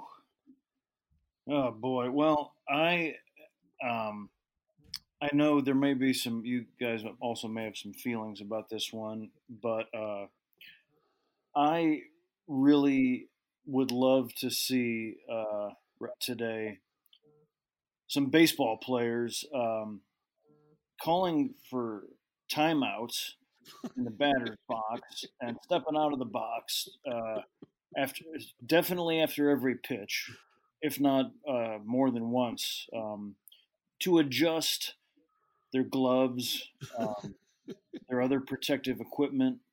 Um, make sure that they uh, they've cleared the hulls of the sunflower seeds from their uh, from their oral cavities. Um, that I would love to see some some of that where the game is just slowed down to, to twice the time it should take. That's a good one. Yeah, a good one. Yeah. Um, my second pick is um it's sort of related in a weird way, but it's um I really miss opening week batting sta- uh, or batting stats. You know, yeah. like in, in like the first 2 weeks of the season, they're better now, but in the old days when I was a child, you would you would the guy would come up on like April 4th and it would say like he's hitting 750 like it would show that his batting average was 750 because he went three for four yesterday and that was opening day. Now they do they tend most places to to give you like actual like he's four for 18 to start the year right. or whatever. Right. But um I always love those the weird opening week batting uh stats where it's like, you know, someone has someone hits three home runs on opening day and then hits two home runs the next day and like he's got five home runs and the next closest person has one and it's like eh, he's on pace for 10 million home runs you know? Uh, i really did right now this week which would have been opening week i think right or maybe next week i can't remember. No it's this week.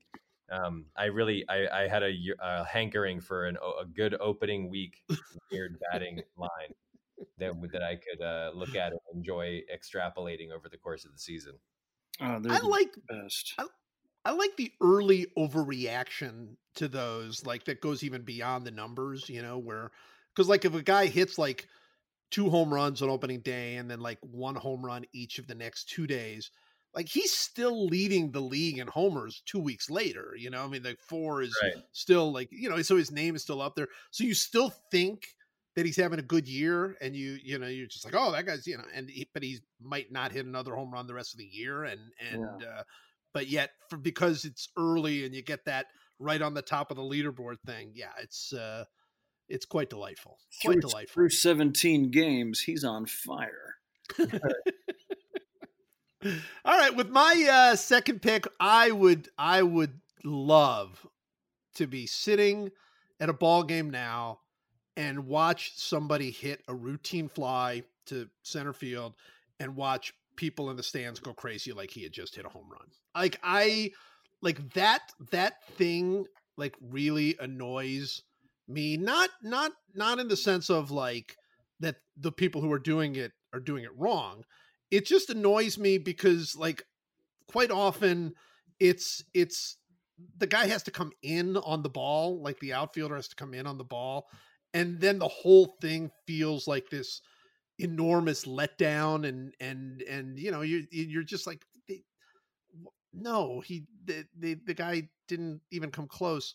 Um, so so I I find that to be annoying when I'm at the game, and yet I would do uh, as we say, anything uh, to to be there right now, surrounded with a whole bunch of people who think every fly ball is a home run. I'm with you. That's a good one too. Yeah, These are good. go. Nick, Nick, you got the third pick. All right, my third pick. Um, I'm gonna I'm gonna switch over to uh, football, um, which in, in America is sometimes referred to as soccer. Uh, there, there's a practice. Um, I was I shot a TV show last year in in uh, England, in London and Manchester, and I got to go see some football. And holy cow, was that uh, the best thing about it was the fans was the songs that they sang. Yes. They have this whole catalog of songs, and they're they're it's it's a growing organic uh, organism. So like, especially with social media, for like every match, depending on things that are current events or in the news, or if they get a new player, they'll create these new hilarious songs comparing uh, opposing players to pornography actors, and you know, the, just as, as a half a stadium like massively cheering and singing to the other team's uh, fans, which they call your support. The, the songs will just say things like "Your support blows," except they they're even more colorful in their language, and I find that really rousing and enjoyable. That said, uh, the thing that that I would love to see m- more of today um, is what uh, I've heard referred to as flopping, when a uh, when, when a player is is perhaps lightly tripped or fouled, and they uh, they put on quite uh, an Oscar-winning performance of flailing their arms about, um, and and looking as though they, they've been tossed uh, down some sort of uh, Nordic chute. Um, I'd love to see some flopping today. Yeah. There's, there's some pretty good flopping in the NBA. You should watch more NBA. Um, there's, Yeah. they they're pretty good. They're not as good as the the European soccer players and the Brazilians are both uh, expert floppers. There's a lot of good flopping in soccer when it, the the most fun parts are when they get like hit, like they get tripped or something, and then they grab their faces Yeah. as if their face was tripped. It's very confusing, but um, the Brazilians are excellent at that. Uh, but there's a lot of there is there's very good flopping in, in soccer. Although now with VAR, video aided review or whatever it stands for, um, they they do catch the floppers more often. If they guys used to flop flop in the box a lot in order to try to draw penalties, and now um, they're caught a lot more uh, when they do flop. So there's maybe less flopping than there used to be. But yeah, flopping is flopping is the best. It's so funny. There there are two two of my favorite there are two of my favorite floppings in, in addition to the grabbing in the face. One is the flop where you're a defender and you flop and then you you put your hands on the ball like like literally like I am like I am so out of control I can't control my and then you put your hands on the ball so that so that either the the the referee is going to call you know handball which they never do or they're going to call a penalty. So it's like as soon as I mean, not a penalty, but a foul. So as soon as you fall down as a defender on the ball, that seems to be like instantly like you have to call the foul, even if it was a very Yeah. clear flop. And then and then my second favorite one is the flop that is followed by five minutes of writhing around when you're Oh. not really hurt. Yeah. Like like like like what like what are you going for? Are you going for like a red card? Is that is that what that is I, like sometimes you'll just see and you're like, oh, that guy must really be hurt, and then they pop back up after five minutes and and and are just fine. Uh, so I don't know what that is. Maybe they're tired. Like what? Why do why do floppers stay on the ground for that long? No, they're trying to draw a card. Definitely. I mean, it, it's better than it used to be because a, a while ago, they would flop down on the ground and writhe around in pain, and the medics would rush on with that little handheld stretcher thing. yes, and pull them off the sideline, and then they would their team would be playing a man down, and they would have to like go through a certain amount of like walk. I'm walking it off. I'm tough or whatever, and they would like run back in and be fine. So like it was like, but it was like always like there was this little elite medical like UN health squad that would run out and bring to the sideline, and then they would have to like wait a certain amount of time to make to make it seem like it was legitimate, and then they would just run back on like nothing happened. Um, they don't do that as much anymore, but it is hilarious. I always thought that, that when they would come out with that little stretcher, they first of all they they get you on that stretcher really fast, and then they, but then once they got you to the sidelines, they'd like dump you on the like they would just they would they would just like all right you're you're fine, and they would just dump you on the sidelines, and then and and then you were like on your own, like like leaving like a like a like a an orphan at a door or something. They just dump you there, and then they ran off, and then and then you pretended to be walking it off and then you're on you're back in the game. I miss that actually. I think that should come back. Well, my third pick is um is a very specific thing, which is combinations of numbers that recall March Madness. Now, I don't care about March Madness anymore. I haven't watched the NCAA tournament in, in years and probably a decade in any meaningful way. I'll tune into the championship game maybe. But generally speaking, I don't care. But yesterday I was scheduling a Zoom meeting and someone sent an email that said, Are you available 12 to 5? And just seeing the numbers 12 and 5, which is the traditional first round matchup, the five seed versus the 12 seed, Yeah. uh, it just made my heart like leap into my chest. And I had the thought of like, man, I would give anything for a 12 5 in March Madness matchup right now.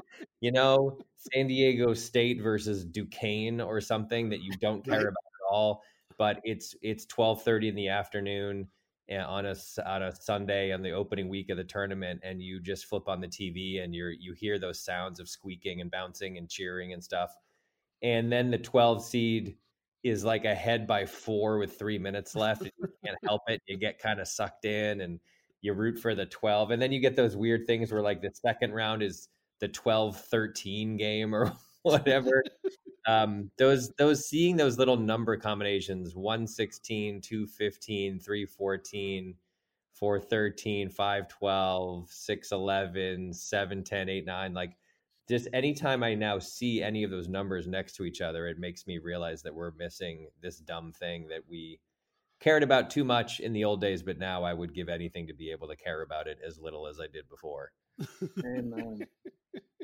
Yeah. Yeah. I'm gonna I'm gonna follow up with that on my third because my third is I also have lost uh just about all interest in college basketball. I I, I don't believe I wa- I watched one game uh this year uh only because my daughter um will be going, you know, knock on wood, will be going to the University of Kansas next year for to be a freshman and um and she didn't know or care anything about basketball and I said, "Well, you have to watch like they're they're good. They're always good. So you have to watch a Kansas game. So that was the only game I watched all year.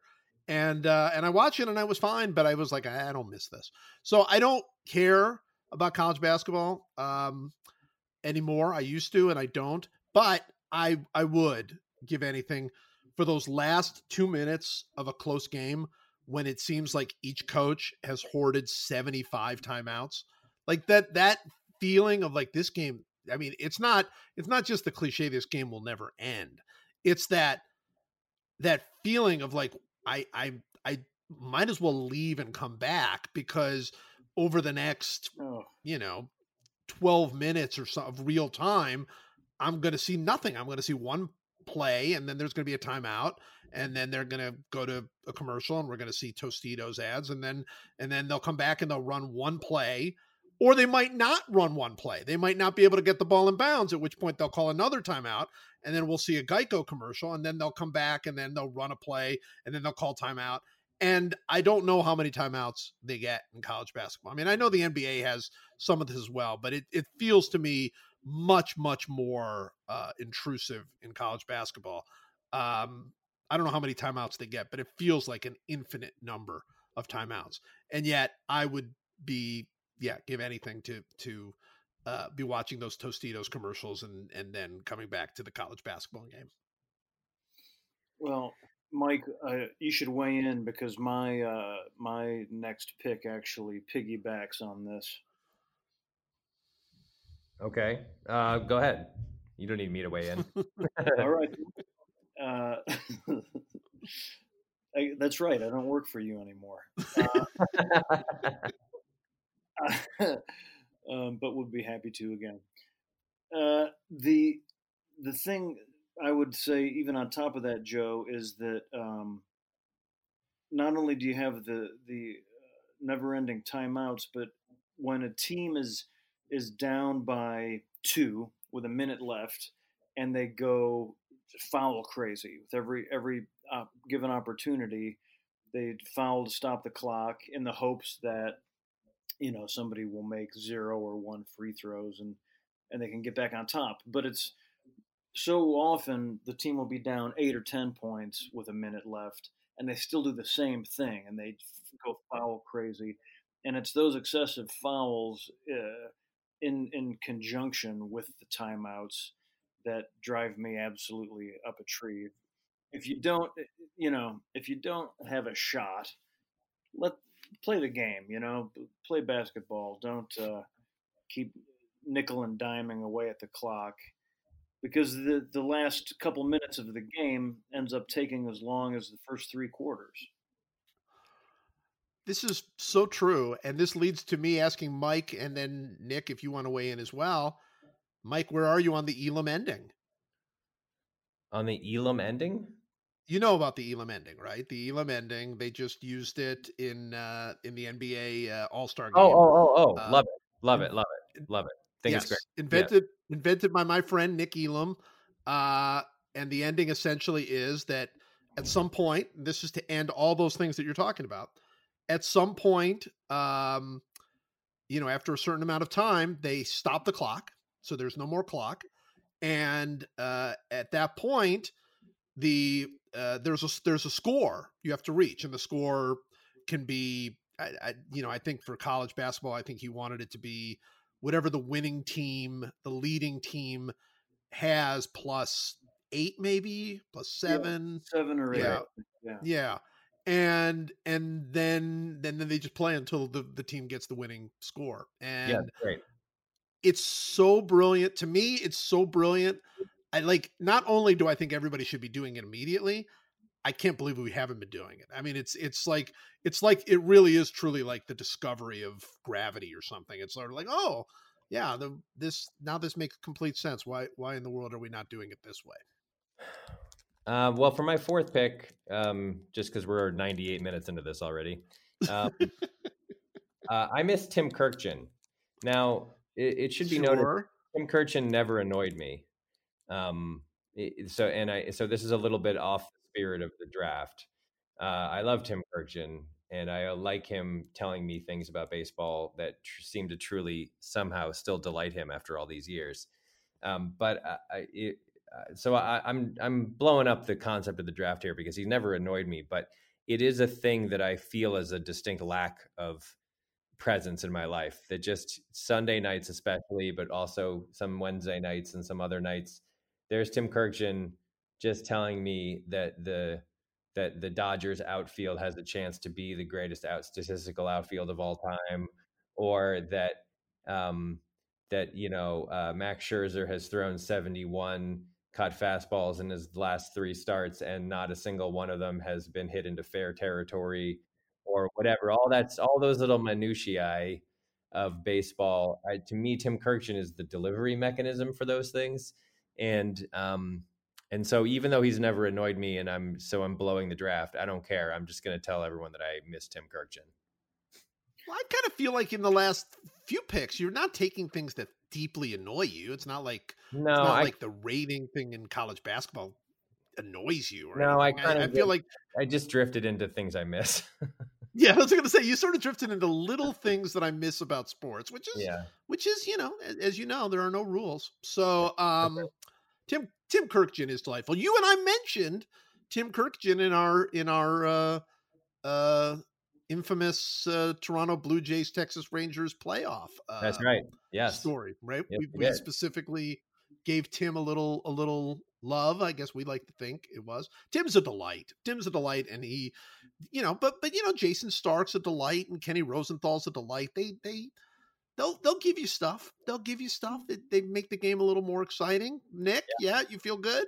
Absolutely. I I am happy to support um, Mike's sentiment to just stop uh, for the moment with things that annoy us and uh, and touch on just things that we miss.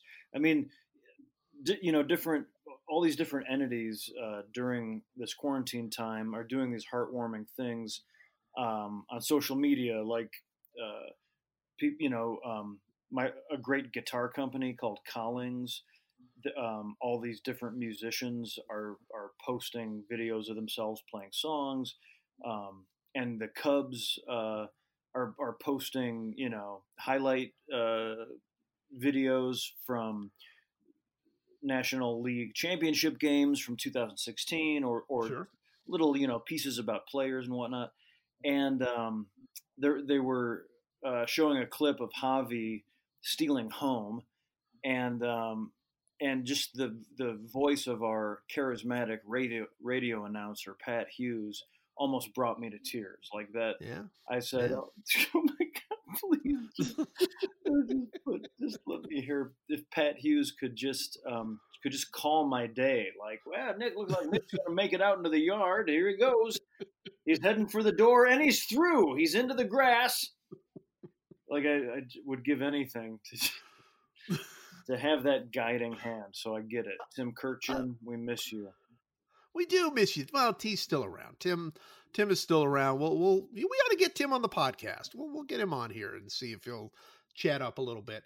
Um, I'm gonna I'm gonna go ahead and follow Mike's lead and sort of shift a little bit into little things uh that that I that I missed that I'm surprised to miss. Maybe maybe that's a way to to to look at this. Um, and and you know this is really with the best of intentions, but I miss watching games that I don't know how they will turn out. Um, one of the one of the uh, obvious um, uh, consequences of what we're going through is that everybody's replaying all of these old games. They're everywhere you turn are all of these old games. It's like the world has turned into ESPN Classic, and I think that's good. I think that's you know that's it's good. It's it's any sport is better than no sports, but I have found that it has worn on me much quicker than I would have hoped. Um, like I tried to watch, like, oh yeah, the North Carolina Georgetown basketball game, that's great, or or hey, there's you know, me watch the Phillies uh, win the World Series in '80, and it's fun for like a little while, but I I, I realize that a huge part of what makes sports so great is that you don't know how it's going to turn out, and you don't know what's going to happen next and you have no earthly you know when when something ridiculous and absurd and wonderful happens it's it it has this power that that it'll never have again you know and even on replay it'll it'll never be you know it'll never be the same watching uh you know watching you know that that uh that that bat toss the uh, Bautista bat toss it'll never be the same as it was watching it that first time. So um yeah, so I guess I had not thought about it that way much because we had no reason. There was nothing but live sports happening for many many years. Uh, but I found that wow, I I I'm not I'm not as into the into the romance of nostalgia of the old games and and and miss uh, the suspense and surprise of the new ones. Yeah, that's a good point. It's the ESPN Classic is fun, but it's not ESPN yeah. yeah. Yeah. Yeah. And it kind of gets old. Like if you could just check in with an old game every now and again, it's like, oh yeah, that's wow, it's really cool. It's really cool. Like sometimes on on the old ESPN Classic, I don't know if they still do that.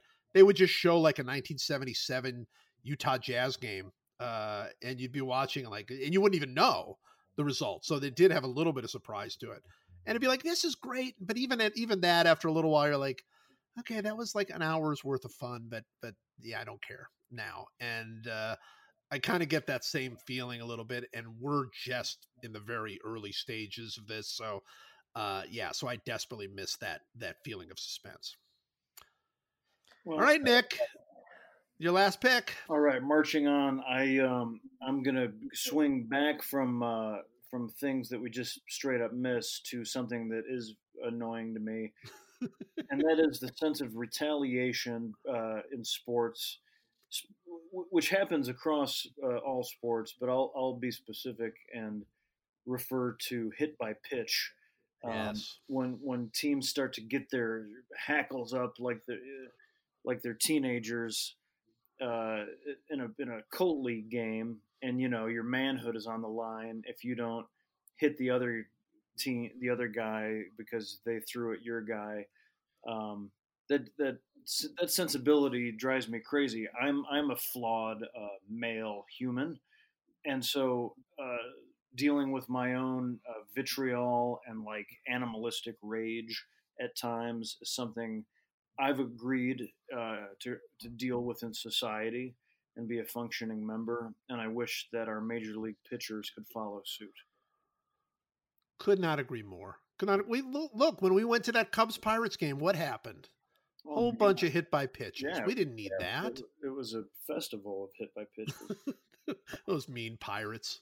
Well, I'm All go- Mike. I'm going to go with something for my last pick that um, is sort of actually related to what you said, Joe, which is highlights of games I've already seen.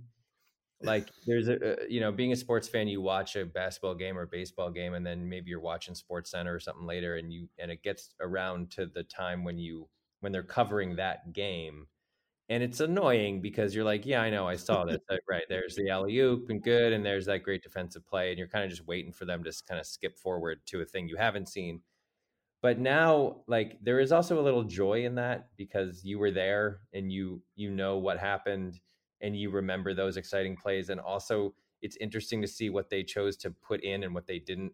You know they skip some of the stuff that you would have put into the highlight reel if you were running things and they leave stuff out that or they they add stuff you wouldn't have added and you know you sort of have that feeling of like how could you show the that uh, defensive stop without showing what led up to it which was that incredible offensive rebound or whatever.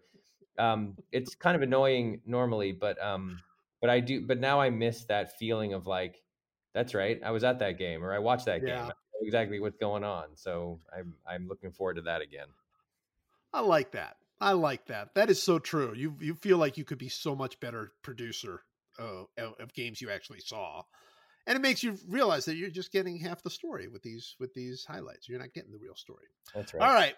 With my uh with my fifth pick, I'm going to pick what I think is the single I don't know, but it's probably the most annoying thing I, I think in sports. Um and that is the tomahawk chop, which apparently is uh, you know, you can't escape it. Like there's like like it, it shows up like in the places you know it's going to show up, like you know that they're going to do it in Atlanta and you know they're going to do it at Florida State. And then now you know that the Chiefs fans are going to do it. And then, you know, you keep going and then suddenly it's like you see it in in in other small college places and it's awful. It's awful. Look, I'm not here to argue whether or not people should do it or not politically correct. That's we don't do that on this podcast because we're meaningless. But I hate it. I hate the thing. I think it's stupid. I think it's it's it's it's intended it's it's just there's nothing good about it at all. But you know what? The next time I see the tomahawk chop, wherever it happens to be, I'm going to be like, sports are back. Like sports, like I'm, I can be angry about something that is really kind of meaningless, and and and feel good about being angry uh, instead of facing the the black uh, world that we are facing right now. So uh, so even the tomahawk chop, which I would list as as you know on the lowest of the low, I, I I'm going to miss. Even casual institutional racism spread, spread throughout 60,000 fans would be a welcome sight uh, right now. Although, again, if it does, if we get to the point where people are in stadiums doing the tomahawk chop because we have gone back to normal, then Yeah. it's incumbent upon all of us to say, I'm glad we're back to normal. I'm glad sports are happening again. Also, this is racist and you should. well, that's what I'm saying. I'm saying the first five minutes of it, you go, look, this is normalcy, right? This is we are back in the game. And then you're like, okay, now I can be really ticked off about And then you again. say, now that it's normalcy and we're happy about the normalcy, let's talk about how bad it is that this is normal.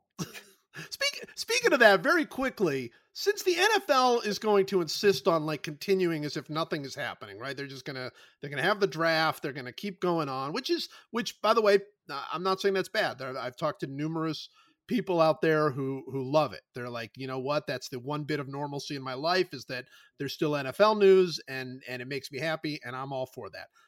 You know what would be amazing is if during this crazy time that we're in when we're all looking for the helpers and we're all trying to make a difference by you know staying home and and and everything else if in the middle of all this washington announced they were changing their football name would that not be like the most awesome thing That would be incredible. I that should be your one less meaningless thing.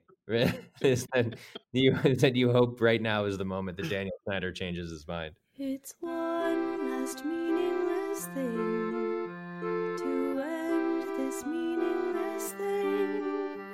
We talk about sports and we draft things we know, like how beaches are terrible places to go. No hot fruit for Michael, no Diet Coke for Joe. The podcast, whoa, it's one last whoa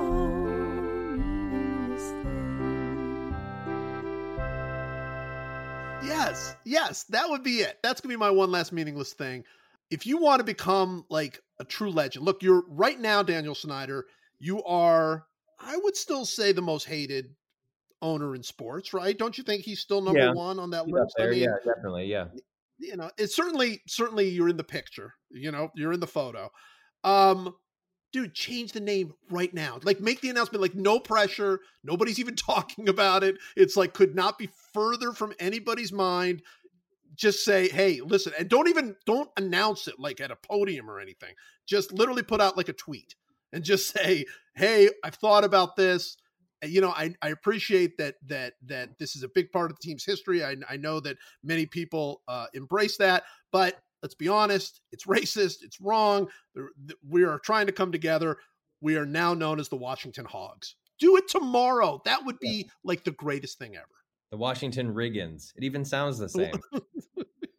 it does it does it. sound the same the washington riggins there we go Um, all right nick you have a meaningless thing All right. Uh, f- for, for those listening, wasn't that a, a pleasant uh, ditty we just heard? I, that's one of my favorite songs in in the history of my life. Um, although it, it should be noted, if you're new to the podcast, it should there, there's a new version that says uh, no Diet Coke for Joe, correct opposed to more Diet Coke for Joe. But Joe lost the the No. Uh, I have news. I have news. What? Yes, this is this is very exciting.